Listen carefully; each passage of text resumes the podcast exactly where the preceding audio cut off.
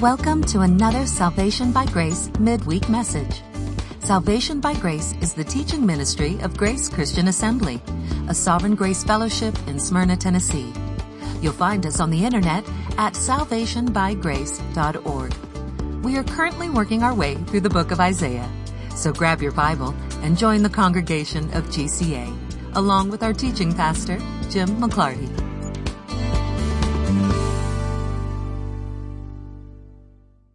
Well, hello, all you GCA Internet listeners. As I'm speaking, it is Wednesday night, August 19, 2020.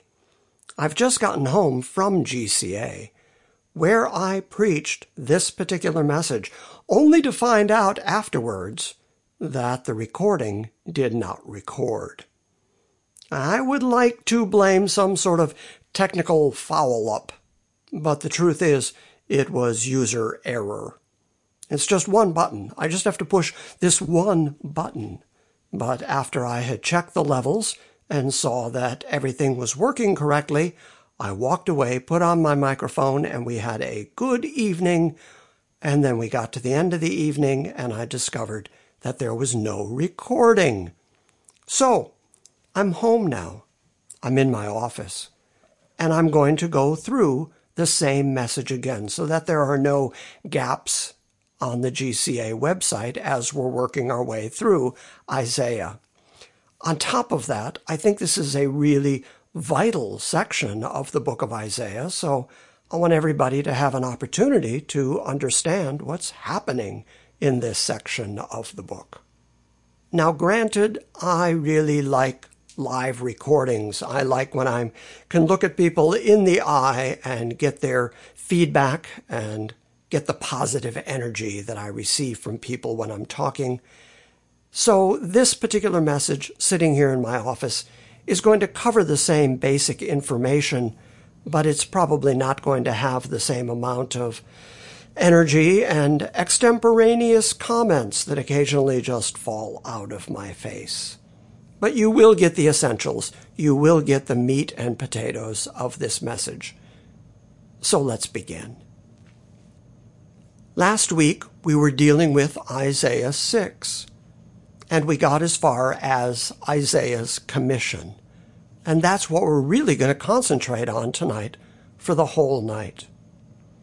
You know, once I discovered that the recording did not record, Micah came up to me and said, You've just spoken so much and so eloquently about God's sovereignty. I guess you can't really complain about the fact that it didn't record. God sovereignly didn't want it to record. And he makes a good point. You cannot read Isaiah 6 and the way that Isaiah 6 comes to its fruition in the New Testament without understanding God's absolute sovereignty. The vision that Isaiah sees in chapter 6, we're told, is during the year that King Uzziah died. So we know that that's 740 BC. That's when he sees this vision, and that's when he gets this commission. And then we're going to go to the New Testament and see this commission coming to its fruition, and see how both Jesus and Paul applied it to the Jewish unbelief during their lives and ministries. This is how both Paul and Jesus explained that the Jews did not understand their scriptures correctly, that they did not recognize Messiah when he was in their midst. It's as a result of the commission that was given to Isaiah 700 years in advance. And there's just no way to comprehend that. There's no way to understand that if you don't understand the sovereignty of God, that God is sovereign over human beings and over human history, and in fact in charge of every person who ever lives during his history. Equally true is the fact that the more serious you become about Isaiah's commission, the more impossible you'll see it is for human beings to have libertarian free will. Because over the course of 700 years, there were a whole lot of people who lived and died in Judah and Jerusalem who, had they been able to do whatever they wanted according to their own decision and will, could have messed up this plan of God that was put into place for 700 years. And yet, when Jesus was on the planet, he said that this was the fulfillment of the words of Isaiah from this very commission. So, big picture, Isaiah in 740 BC says that God is going to harden the hearts, close the ears, close the eyes of Judah, so that they don't recognize their Messiah, so that when he comes to the planet, he comes to his own and his own do not receive him, so that his own will actually crucify him, so that he can die to pay the sin debt price that is going to bring about everything else that God has promised, both to Judah and Jerusalem and to the church.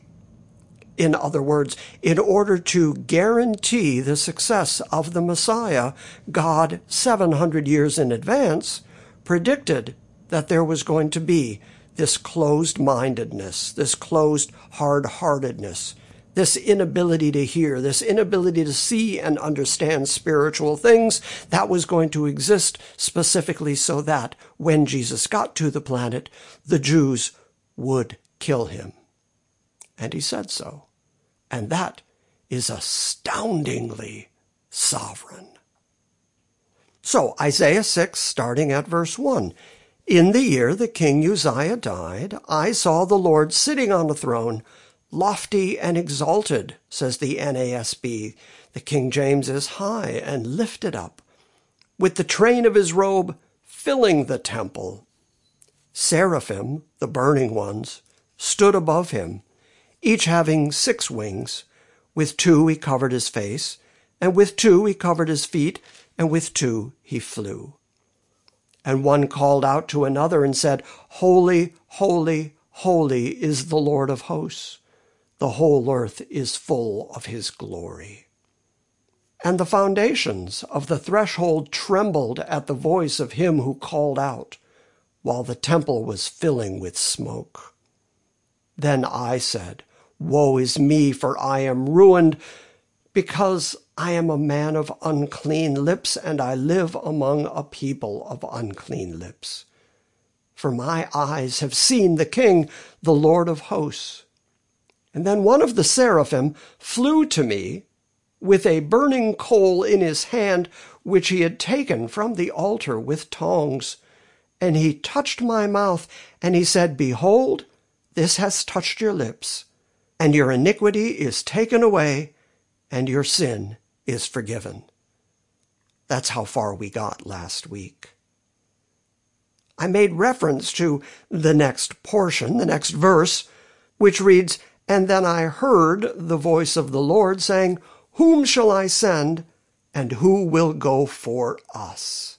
Then I said, Here am I. Send me. I can't even begin to tell you the number of bad sermons I have heard based on that particular passage. Pulpiteers have a tendency to tell people, God is waiting on you to make the decision that you are going to devote yourself and devote your life to Him, to His cause, to His word. And so you have to respond to Him. When He says, Who shall I send? You have to say, Here am I, send me, Lord. Like it's a very positive thing. I've even heard preachers say that they are in the ministry today because they willingly responded to the call of God. And when God said, Who shall I send to preach for me, to speak my word for me? I said, Here am I, send me.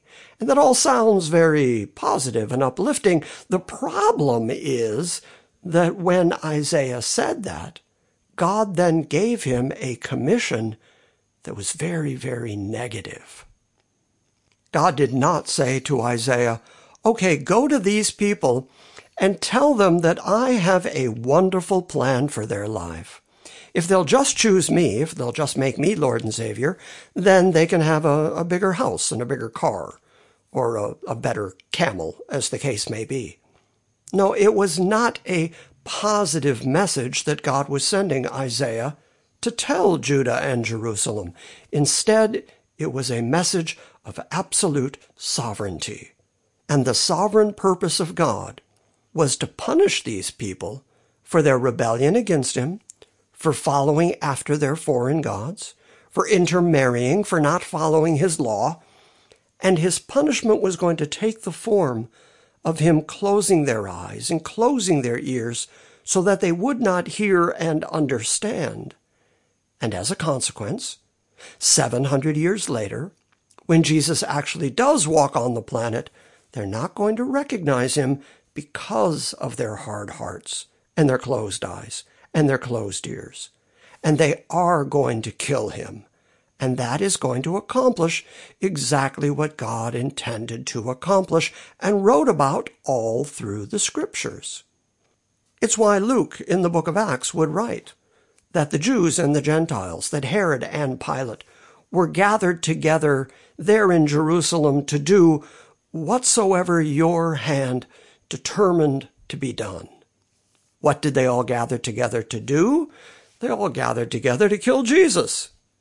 And yet that was exactly what God had ordained to be done. And as part of the process of bringing that about, he closed the minds, closed the hearts, closed the eyes, closed the ears of the Jews in Jerusalem so that they would do that very thing. Now, some people like to think of God as being universally benevolent. God is just out there hoping that anybody will choose him and follow him. God is seeker sensitive in too many people's estimation.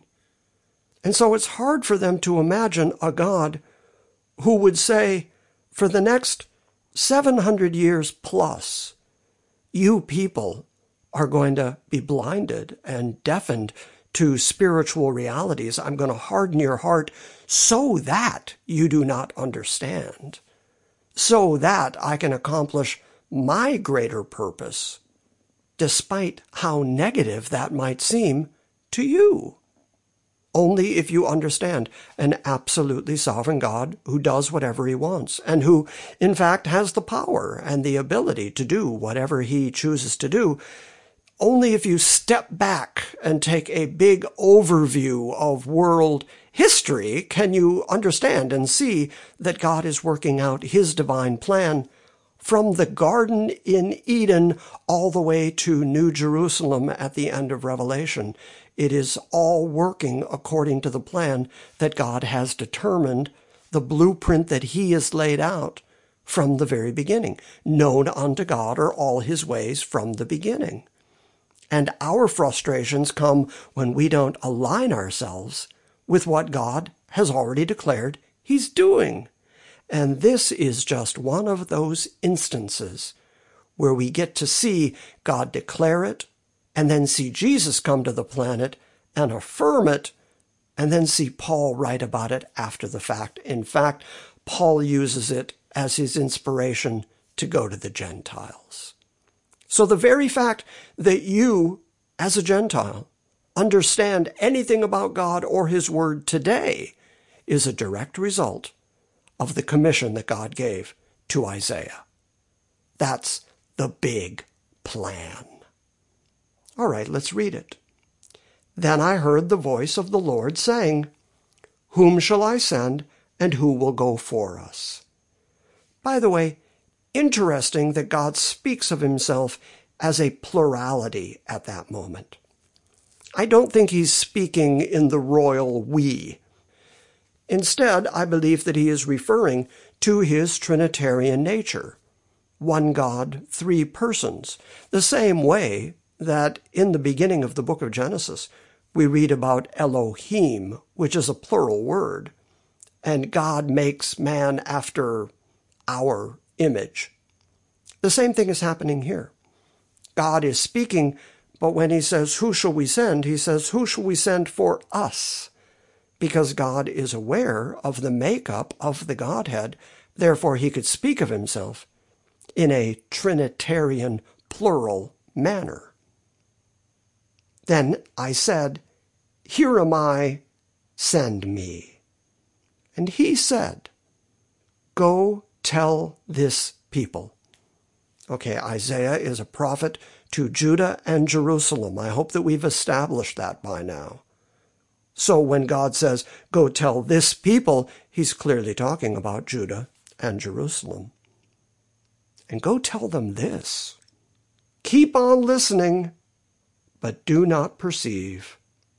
Keep on looking, but do not understand. Render the hearts of this people insensitive, their ears dull, and their eyes dim, lest they see with their eyes, hear with their ears, understand with their hearts, and return and be healed. Now let's talk about that last phrase first.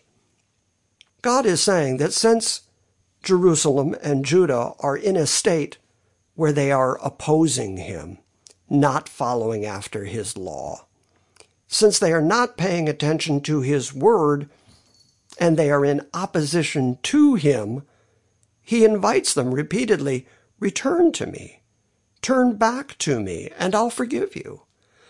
But in this instance, for this purpose, God says they're going to see, they're going to look, but they're not going to comprehend, they're not going to perceive, they're not going to understand, their ears are going to be dull, and their eyes aren't going to be able to see, and they're not going to be able to hear with their ears or understand with their hearts, or return, return to me, and be healed.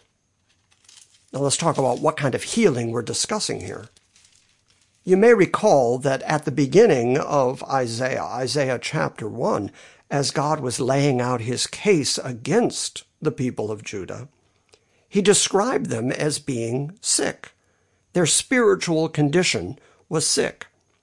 He wasn't talking about them individually having individual illnesses that he's promising to heal.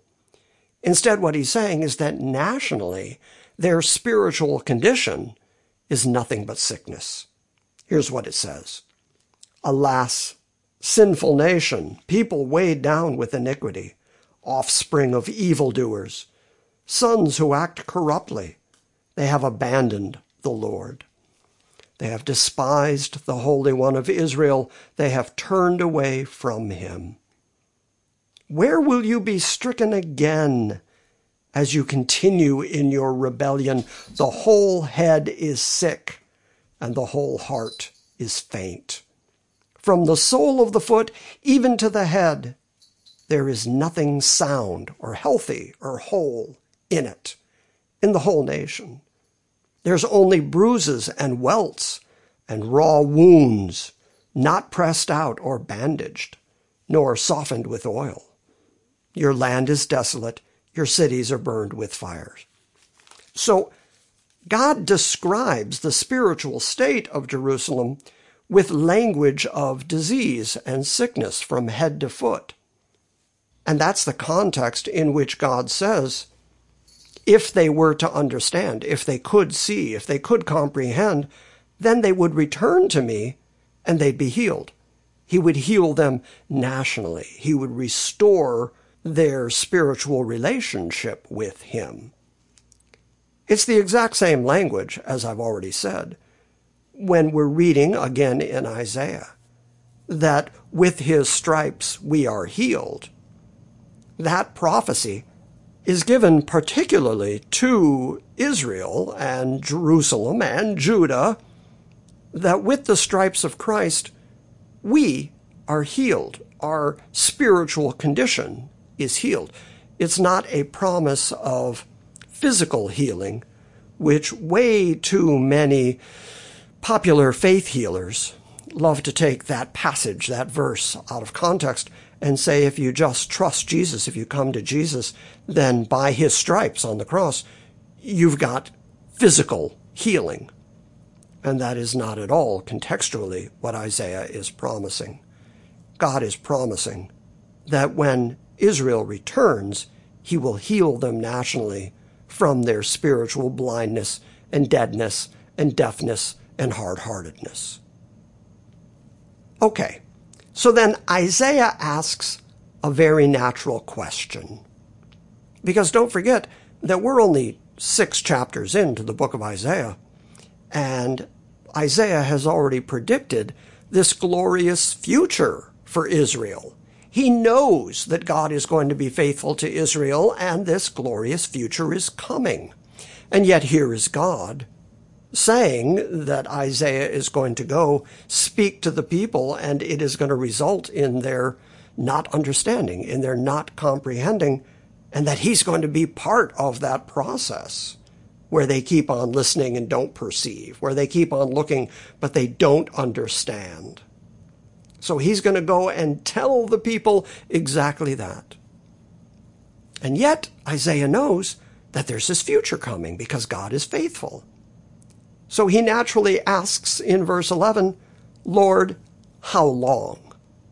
How long is this going to be for?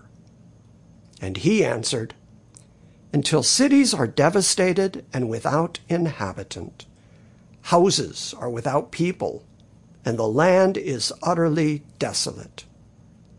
The Lord has removed men far away, and the forsaken places are many in the midst of the land. Yet there will be a tenth portion in it, and it will again be subject to burning, like the terebinth or the oak, whose stump remains while it is felled. The holy seed is its stump. Okay, so right at the end of all this bad news, God also speaks of remnant. That remnant theology that pervades God's dealings with Israel. Just like God told Elijah that he had kept to himself 7,000 men who had not bowed the knee to Baal.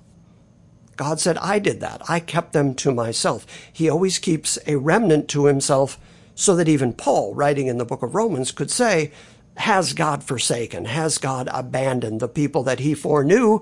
And he says, God forbid. And his example of it is me. I'm, I'm a remnant, he says. I am a Jew. I was born of the tribe of Benjamin. And yet, he says, and here I am, a believer in Jesus. And so, Paul is very big on remnant theology, and he gets that from his understanding of God constantly saying that he's going to keep a remnant. And that remnant is going to spring up again in that glorious future.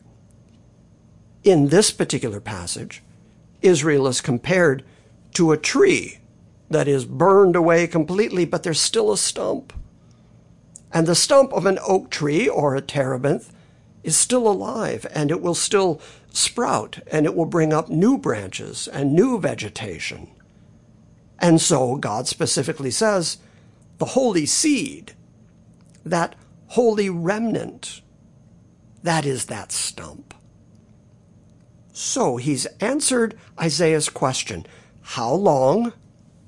And he says, Well, there's going to be a time of punishment where the cities are devastated, they're without inhabitant, houses are without people, and the land's utterly desolate. Now, he might be referring at that moment to the Babylonian captivity which is looming right on the horizon.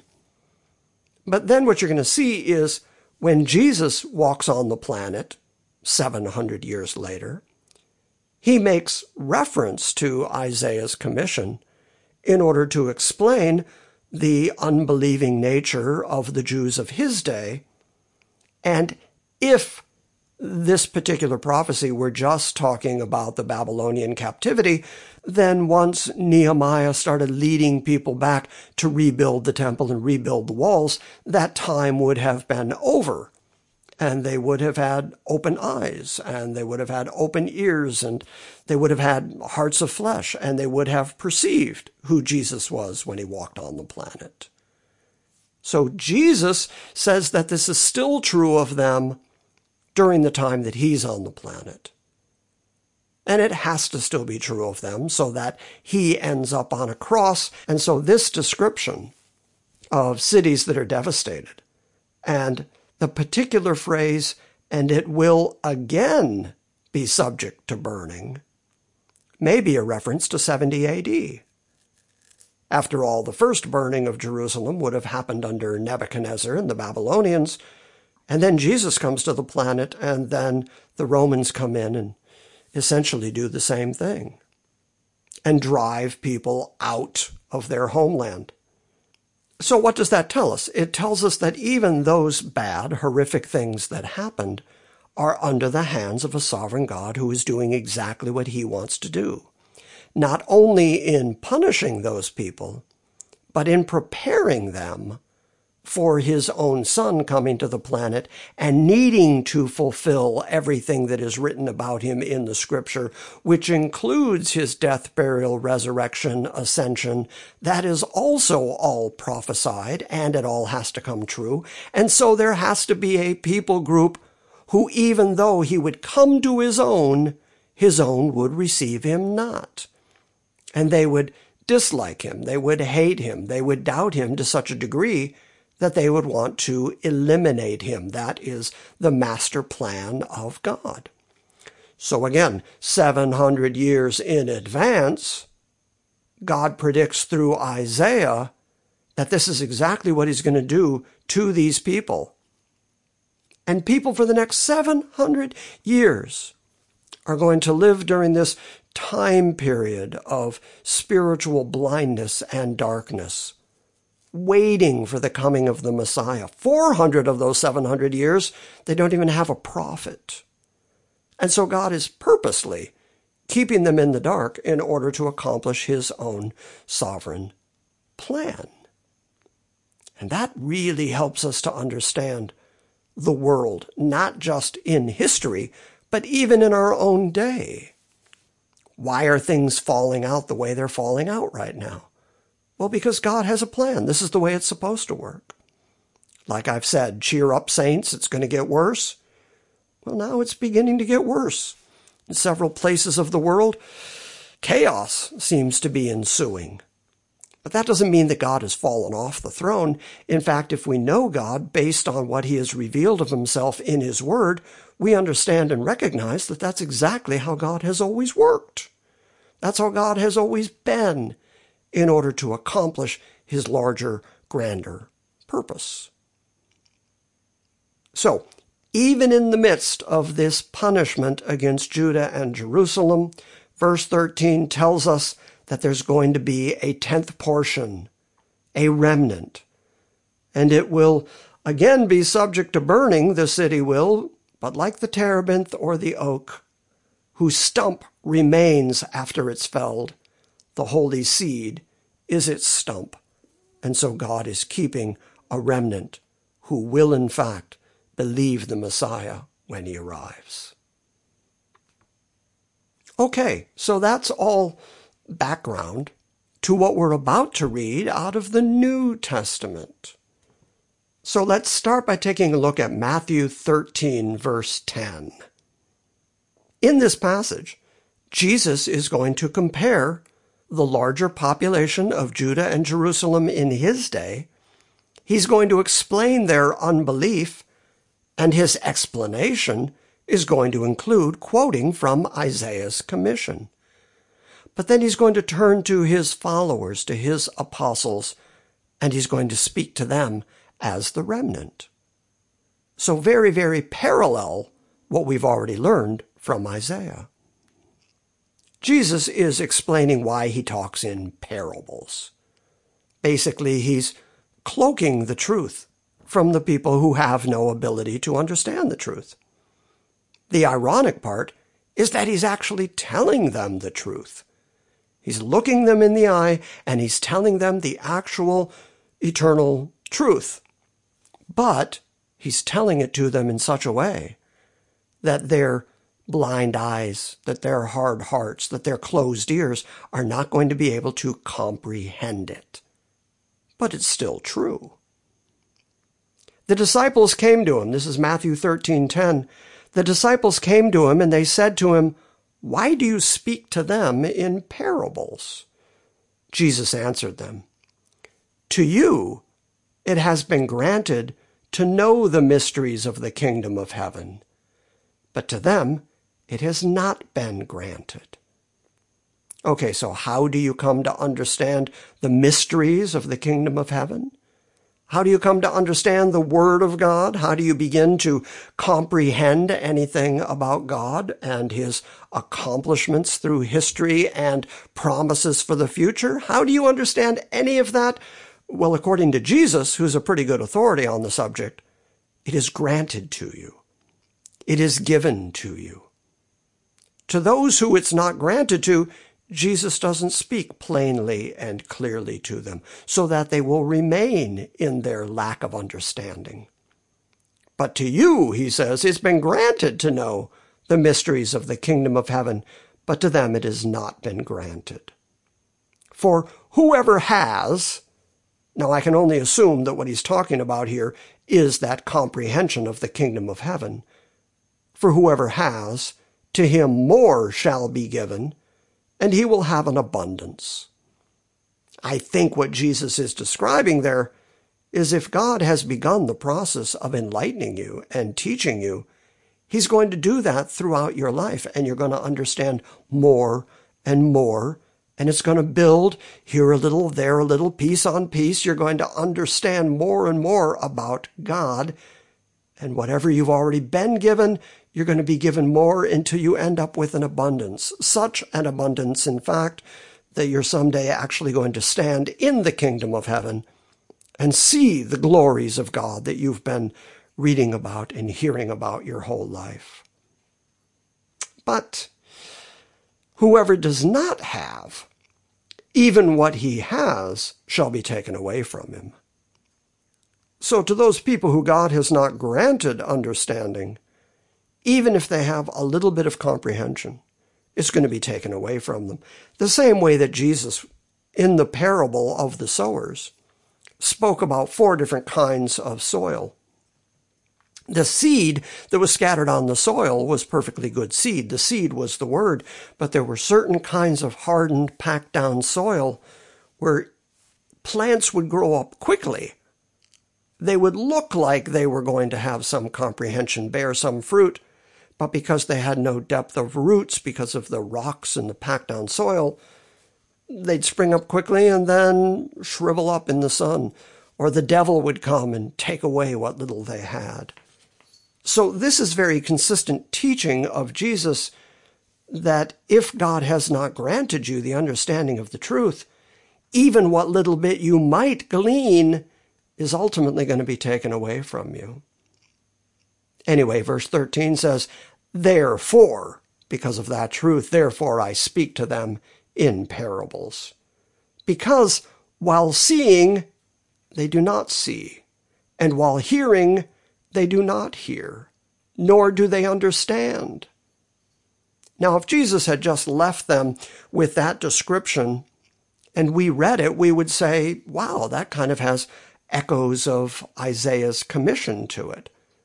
But just so that we and they don't miss the point, Jesus continues and says, in their case, the prophecy of Isaiah is being fulfilled. So Jesus himself tells us that the lack of understanding on the part of the Jews of his day is a direct result of the fact that Isaiah prophesied 700 years in advance that their eyes were going to be blinded, their ears were not going to be able to hear it, that they just weren't going to understand. In their case, the prophecy of Isaiah is being fulfilled. This was not just a lucky guess. This was not just something that might happen or might not. This is the actual fulfillment, according to Jesus, of the words that were spoken by God to Isaiah. And then he quotes it. You will keep on hearing, but will not understand. You will keep on seeing, but will not perceive. For the heart of this people has become dull. With their ears they scarcely hear, and they have closed their eyes. Otherwise they would see with their eyes, hear with their ears, and understand with their heart and return, and I would heal them. So Jesus left no ambiguity on the topic. This is the fulfillment of the commission that was given to Isaiah. And the reason these people don't understand is because God himself told Isaiah, this is what I'm going to do among these people. Go and announce it to these people. and then it is satisfied. It is fulfilled in Jesus' day, which is why they don't understand him. Because if they did, if they ever did understand him, if they perceived him as Messiah, if they perceived him as the king that they were longing for and looking for, they would never have killed him. But they had to kill him. That was also prophesied about him. And so there had to be a people guaranteed who would be so spiritually blinded they would kill their Messiah. And Jesus knew that. And so for that reason, he would speak to them in parables, so there was no possibility that they would really understand or comprehend. And then he would not heal them as a nation. And then in verse 16, Jesus starts speaking to his disciples. And he forms a complete contrast between the majority of people in Jerusalem and those that are his. Those who he said, it's been given to you to understand these things. It's been granted to you to know the mysteries of the kingdom. Verse 16 says, But blessed are your eyes because they see, and your ears because they hear. That's in contrast to the ones who don't see and don't hear. For truly I say to you that many prophets and righteous men desired to see what you see and did not see it, and to hear what you hear and did not hear it. In other words, Jesus says, There were prophets who prophesied about me. There were wise men who read those prophecies, and they all longed to see me. They all wanted to hear me speak. And they didn't hear it, and they didn't see it, and yet here I am. You can look at me, you can touch me, you can talk with me, you can eat with me, and there have been men for ages and ages who have desired to do and to see the very things that you are now doing and seeing. That's how truly blessed you are. So the contrast between the stump, the holy seed, the remnant, and the vast majority of the people living in Jerusalem, that contrast is absolutely huge. And yet it is exactly what Isaiah predicted 700 years in advance. Tonight, with the congregation, I really played up that 700 years. So that later in the sermon, I could start saying, For how many years? And it was just sort of tattooed to their brains by then. They would say 700 years. Because it's pretty astounding. I mean, how long has America been around? And yet, look at what we've been through. 700 years, a tremendous amount of things happened in Jerusalem. And yet, they remained in that state so that when Jesus got to the planet, he could say, This is the fulfillment of that thing that Isaiah was talking about. Now, Mark and Luke also mention that in much briefer statements, but they both mention that moment because it's just that important. All three synoptic gospels bring up that Jesus spoke in parables in order to fulfill Isaiah's commission. Mark 4:10 says, "And as soon as he was alone, his followers, along with the 12, began asking him about the parables. And he was saying to them, To you has been given the mystery of the kingdom of God. But those who are outside get everything in parables, so that while seeing, they may see and not perceive, and while hearing, they may hear and not understand. Otherwise, they might return and be forgiven. That's just a shortened version of what Matthew told us. Luke 8 9 is a similar summation. It says, His disciples began questioning him as to what this parable, this, by the way, was when Jesus was telling them the parable of the sower, when he was explaining that the word is the seed and it goes out to all kinds of different soil. And depending on the kind of soil that the seed falls on, that's whether or not there's actual fruit, there's actual produce that grows. And three quarters of that soil does not end up producing fruit. So his disciples began questioning him as to what this parable meant. And he said, To you it has been granted to know the mysteries of the kingdom of God. But to the rest, it is in parables, so that seeing they might see, and hearing they may not understand. So those are the three synoptics. They all quote that. But then John also writes about it. Apparently, in a completely other event, Jesus also brought up Isaiah's commission.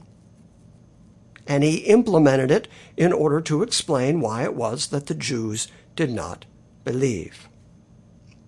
These things, this is John 12, starting at verse 36, these things Jesus spoke, and he went away, and he hid himself from them. But though he had performed many signs before them, yet they were not believing in him. You may recall that Paul said that where the Greeks seek wisdom, the Jews seek a sign. That's why they were always goading Jesus by saying, What sign do you show us so that we can know by what authority you do these things? They were always asking for a sign.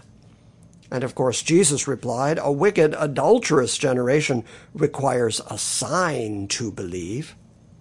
By the way, may I point out, just parenthetically, that the word generation right there doesn't mean this particular 40 year span during which you particular people are alive.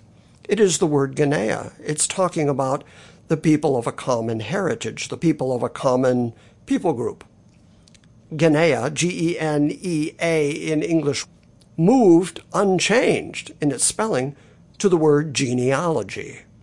It's talking about people who have a common heritage, a common seed. And so he says that it is a wicked, adulterous people group who require a sign to believe, because he's talking to the Jews, who Paul said they require a sign to believe. And then he told them there's only going to be one sign, and that's the sign of Jonah. Just as Jonah was three days, three nights in the belly of the great fish, the Son of Man will be three days, three nights in the belly of the earth. Okay, so that was the one sign that he was willing to give them as proof positive of who he was. The resurrection was the proof positive. Nevertheless, he had performed all these great signs in front of them. They had seen the signs. They had seen the miracles. They had seen blind men seeing and lame men walking. They had seen all of these great miracles and they still weren't believing in him. By the way, what that shows me is signs and miracles do not create faith and belief. You know, the current crop of faith healers who used to crisscross the country who, by the way, have become amazingly quiet since COVID 19. But they used to try to get people to come up to the front and make a profession of Christ based on signs, based on the supposed miracles that they had seen that evening. See, these people got healed, therefore it's Jesus who healed them. You need to make Jesus Lord and Savior of your life. Come forward, make a profession, come to the altar, all of that. And so they were claiming that faith and belief could result from signs. And here you have Jesus himself telling you that they weren't believing even though they had seen the signs.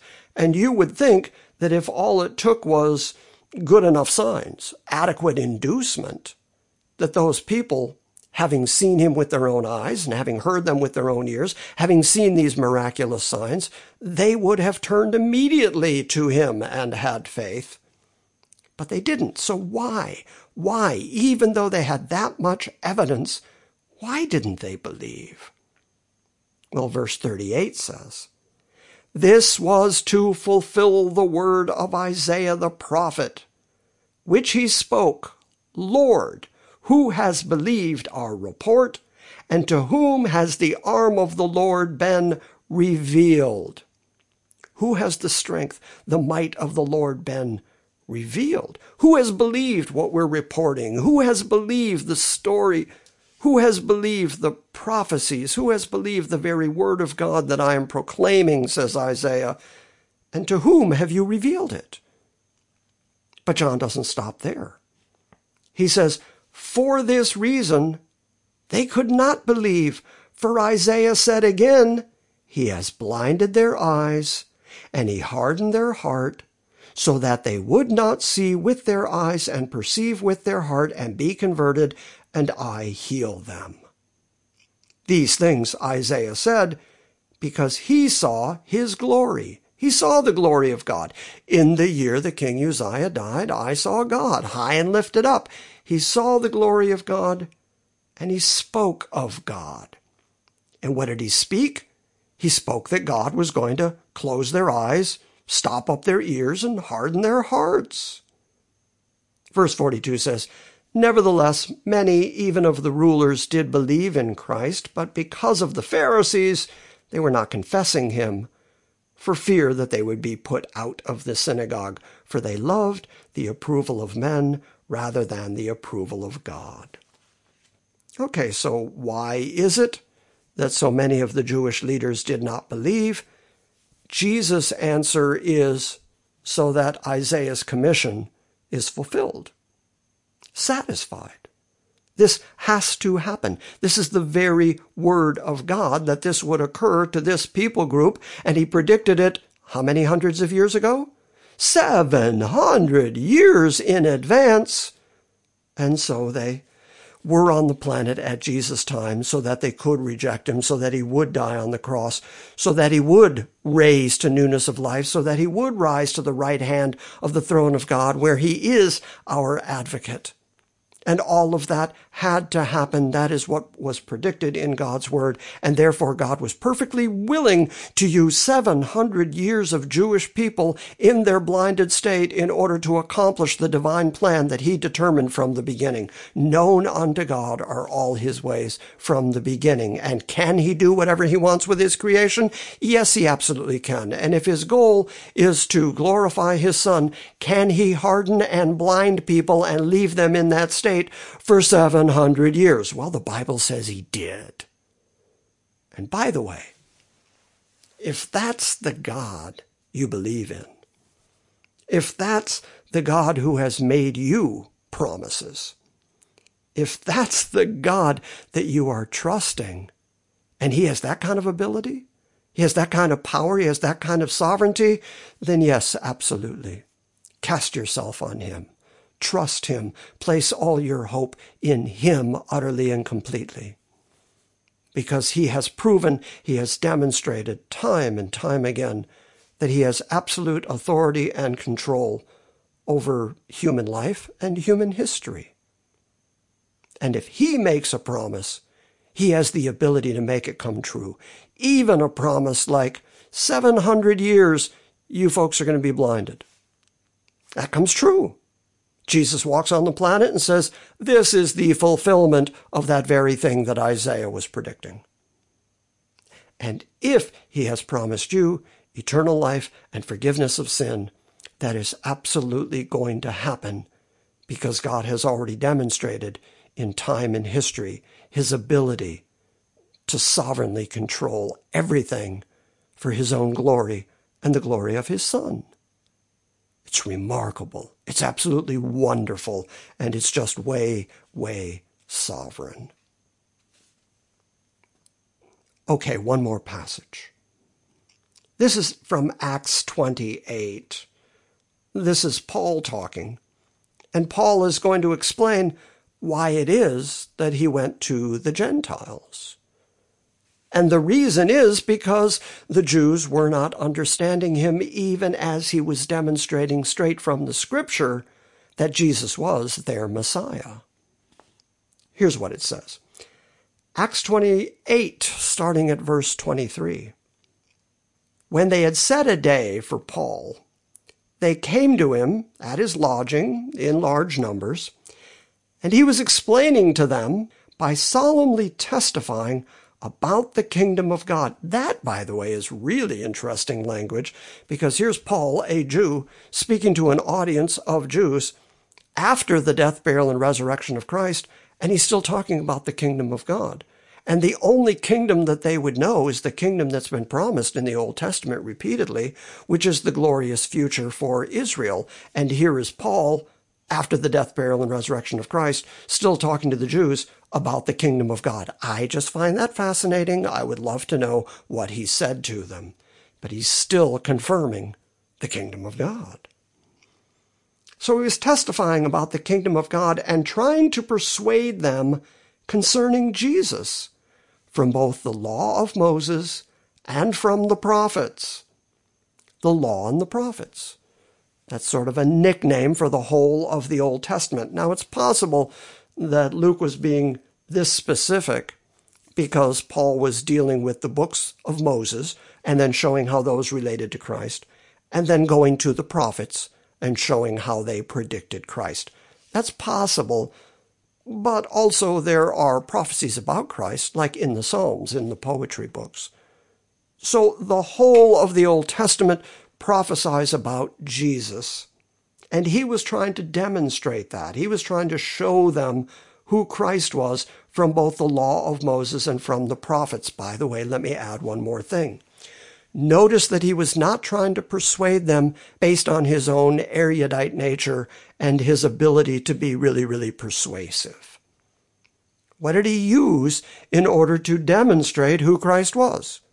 The Word of God. He went back to the Word of God. He went to their own scriptures to show them in their scriptures everything about Christ. And that should have been adequate. They should have understood it. They should have comprehended it. And yet they didn't.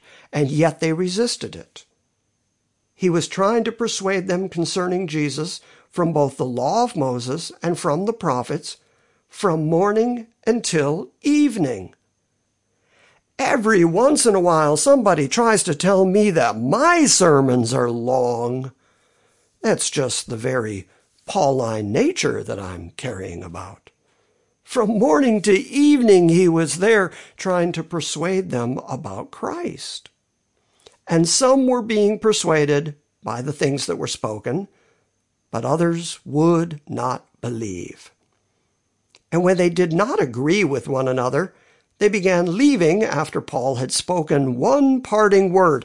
I, I like that particular phrase in the NASB. The word parting is added by the translators, but I like how colorful that picture is. The idea that Paul is leaving and he sees that they don't comprehend what he's telling them even though he is showing it to them out of their own scripture. It's right here in the Word. It's the very Word of God. It is the God breathed declaration of God that this Jesus had to do the things that he did, that he had to die, that he had to rise again, that he had to rise and sit at the right hand of God. And that is precisely what he has done. And I'm arguing from the scripture and so you can't deny it. And yet they would argue, I like to think that Paul turned around, put his finger up in their face, and gave them one parting shot. And his parting words were to quote directly from Isaiah's commission. The Holy Spirit spoke through Isaiah the prophet to your fathers. By the way, notice Paul's estimation of the scriptures. It wasn't just something that some guys wrote down. It wasn't a combination of history and lucky guesses. It was the very God breathed word, and the Holy Spirit spoke through Isaiah the prophet to your fathers. And this is what he said Go to this people and say, You will keep on hearing, but will not understand. And you will keep on seeing, but will not perceive for the heart of this people has become dull, and with their ears they scarcely hear, and they have closed their eyes, otherwise they might see with their eyes, and hear with their ears, and understand with their heart, and return, and I would heal them. Paul sees in Isaiah's commission the exact reason that certain of the Jews didn't understand. And look what he did he writes that the same word brings life to some and death to others. To some, it has the scent of life to life. To some, it has the scent of death to death. That very same word of God, causing Paul to say, Who is sufficient to be handling these things? The word of God that brings life and brings death. out of the scripture, he preached the Prince of Life. He demonstrated that Jesus was the Messiah. He demonstrated that Jesus had been prophesied and accomplished everything that the prophets said about him, including the fact, the stumbling block for the Jews, even the cross. The cross itself was completely in keeping with God's plan for Jesus, as demonstrated by the fact that the prophets talked about it and Paul described it to them. That is life to life. And some did believe. But that very same word hardened people and made it difficult for them to comprehend or understand. And so what did Paul do? He turned around and used the scripture again. He used the scripture to say, you believe and this is what you should believe. And he used the scripture to say, you don't believe and this is why you don't believe. It's all included in the scripture. If somebody to this very day has any comprehension of the things of God, it's because they learned it out of the scripture. But if there are people who don't believe, the scripture also talks about them. In other words, even their unbelief confirms that this is the very word of God, because God himself has already said that they don't believe and why they won't believe. The same word brings life to some and brings death to others. So after having quoted Isaiah's commission to the Jews, he said, Therefore let it be known to you that this salvation of God has been sent to the Gentiles, and they will also listen. And when he had spoken these words, the Jews departed, having, of course, a great dispute among themselves. Naturally. So, really, essentially, Paul was arguing that the Jews of his day weren't any different than the Jews of Isaiah's time. God had spoken through Isaiah that he was going to harden their hearts and close their eyes and close their ears and not give them the ability to understand, or else they would return to him and he would have to heal them. And so, in order to not have that happen, he kept them in the dark so that they would not comprehend these spiritual things. And the Jews of his day were the same as the Jews of Isaiah's time because God is outside of time and he is able to keep people locked into a condition for as long as he chooses to keep them in that condition. God had sovereignly withheld their understanding so that they would reject the Messiah. And that was prophesied, and it was determined that they would do exactly that. And so, no surprise that when Jesus came onto the planet, they did exactly that. And it was prophesied of them 700 years in advance. That is an astoundingly sovereign God. You know, if Jesus were anything like the Arminian Jesus, the Jesus that Arminians preach, Jesus would have been looking for people to follow him. He would have been seeker sensitive. He wouldn't have run off the 5,000 after feeding them. He would have continued doing whatever it took to keep them around him. But instead, Jesus was motivated by the sovereignty and the Word of God. And so he understood, as Paul understood, that there were going to be people who, despite everything, despite miracles, despite signs, despite seeing it in their own scripture, they just would not come to belief because they could not come to belief. And all of that is a result of the commission that God gave to Isaiah back in Isaiah 6, 700 years in advance, in a really, really, really sovereign demonstration of God's control of human history. And I say again, you can trust a God like that. You should have faith, confidence, and hope in a God like that. Well, okay. I think I managed to get most of the highlights of tonight's message into this recording. I'm very tired of talking at this moment. But I appreciate you listening, and I hope that your faith is built up, your faith and confidence again in the Word of God. This is all based in the Word of God. And the Word of God continues to prove itself over and over again to be the very demonstrative Word of God. And this is just another one of those many, many examples. So, thanks for listening. Next week we'll pick up in chapter 7, where, by the way, God is going to say, a virgin's going to conceive and bring forth a son. And so Christ himself is introduced in chapter 7, right behind chapter 6, and God saying that he's going to blind the minds, the eyes, the ears, the hearts of the Jews. Right behind that, he's going to introduce them to the Messiah, who is the solution to their spiritual incapability. It's a marvelous, wonderful story. The grace of God, the gospel of Christ, is just absolutely astounding. All right, talk to you next time. Bye.